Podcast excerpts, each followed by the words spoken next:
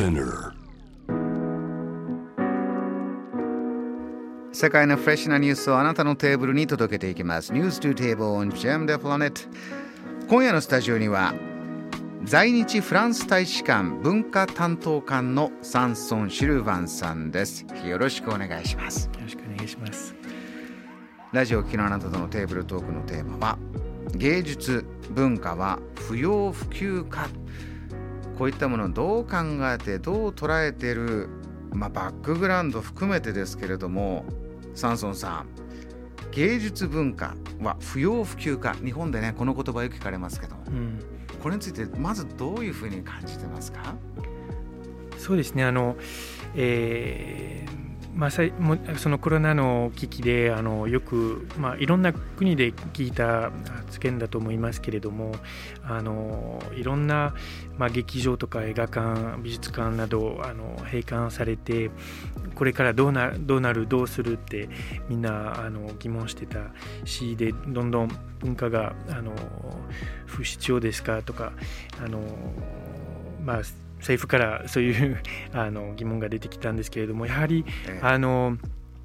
隔離して、まあ、日本はまだ柔らかかったと思いますけれども、うん。フランスにはあの、えー去年の春には完全にあの隔離して結構厳しいあの状況でしたけど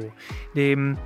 まあ、みんなが気づいたのはええ。逆にあのその時期に必ず映画を見たいとか、あうんの音楽を聴きたいとか外出てあの話したい一緒に話したいとあのみんなが気づいたのね。うん、飲食店のテラス席とかですよね。そうですね。それこそ厳しいロックダウン外出しちゃいけないいろいろな場所が使えない、えーなるべく家にいて、えーそしてまあ感染者亡くなる方も多い中で、うんこの飲食店のテラス席とか映画館は、えー今回営業再開になりましたけども19日に再開になりましたけどもある程度の規制はありますけどもね、これはもう7ヶ月ぶり。だその間全くこういうことができなかったというのはサンソンさんフランスの方たちにとってはどういう生活が続いてたということなんですか？そうですね。みんなすごく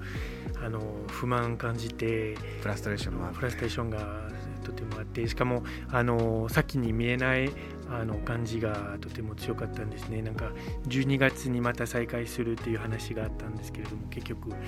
伸びてあの今月まであの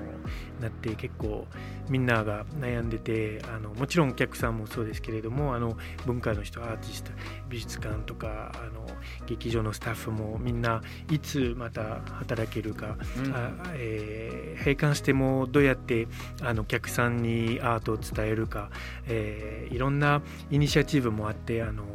えーもちろんネットで動画をええ。流したりとか、インタビューしたりそういう、まあ、ラジオもいっぱい発生しましたし、あのそういう不満の塊があの先週末はあのやっとあの なんか爆発してよようやく。うやくあのうん、出かけられてあのだから美術館の前とか映画館の前にはすごい行列が、ねあのえうん、出てきて。この行列のシーンあの写真とかねあのニュースの映像でご覧になった方も多いと思いますがそれこそあの「鬼滅の刃」これはあちらでも大人気で前売り券がもう7万枚以上売れてファンも次々と映画館を訪れてそれで先ほどおっしゃったサンソンさん飲食店のテラス席もまあ大勢の方がね、うんまあ喋り合ってるシーンが私も見たんですけど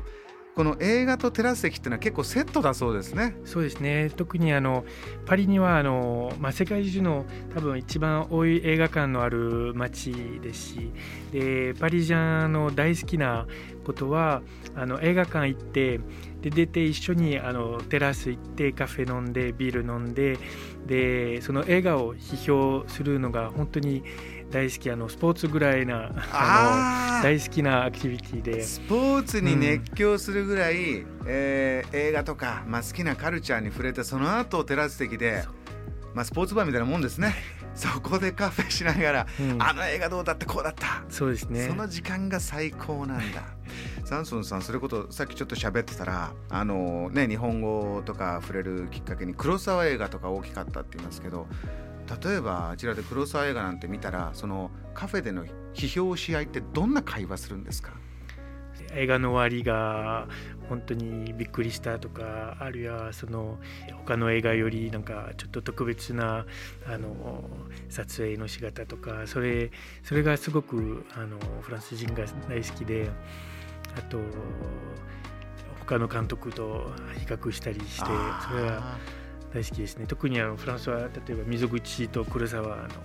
戦いというか あのそのどどどっちが一番いい監督かそういう話題がよくありましたんですけど。それを話し合って盛り上がる、うん、まあ、聞いてるだけでも確かにそれ楽しそうですよね。それどんどんどんどん常にやってると。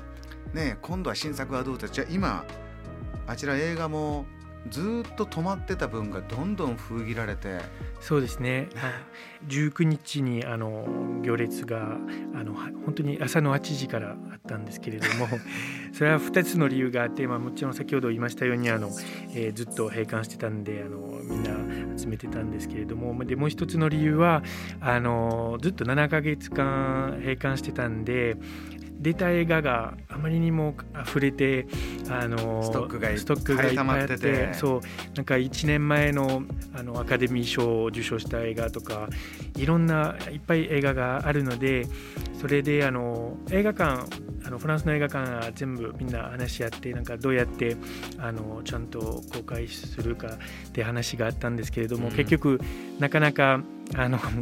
公開がなくて競争して全部同時にあの出るんで。そうか。ちょっと交通整理して、うん、みんなが見やすくしようという話はあまりまとまらずそうですね。よしもう皆さん見てくださいになったんですね。だからホリウッドの映画映画とか、フランスの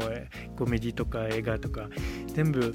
集めて同時に公開されてで、うん、あの普段はまあ一本の映画はだいたい1か月ぐらいあの上映されてるんですけれども、えー、今回はあまりにもありすぎてあのそれぞれの映画が、まあ、2週間ぐらいしか、うん、上映さされてないんでみんな集めてあのできる限り多くの映画をあの見るつもりだと思います。そうですか、うん、あの日本ですと例えばいろんな、えー、コロナのために人の動きを抑えたい、え、ここはなるべく動かないようにしよう。じゃあここはできるんじゃないか、まあ、長くなってくるとできるところを見つけてできるやり方を見つけていかなきゃいけないという気持ちにみんななってきてるんですがそんな中で今例えば東京だと映画館ダメって言われた時にいやちょっと待ってよと。こういうやり方なんならできるんじゃないかとかいうあの気持ちとかね、うん、あの私もそうエンターテインメントこういうやり方ならできるんじゃないか。一切禁止じゃなくて何かできるんじゃないかと思うんですが、うん、そういった話っていうのはサンソンさんもちろんフランスでもたくさん行われてきたでしょうし、えー、今の東京の状況を見てフランスではこういう議論があってこういうアイデア、えー、気に入ってるとかご自身でありますか？そうですね。あの例えば日本でもうすでにあの作られたルールでしたけどあのあの美術館であの予約制とかは予約制で、もう行く時間を決めてあらかじめもできますね。フランスにはあまり慣れてないんですけれども結局あのこういうあの予約制になってあのみんな大体あのいい提案だと思ってて普段はフランス人があんまりルールがあんまり好きじゃないんであの、えー、みんなバーって一緒に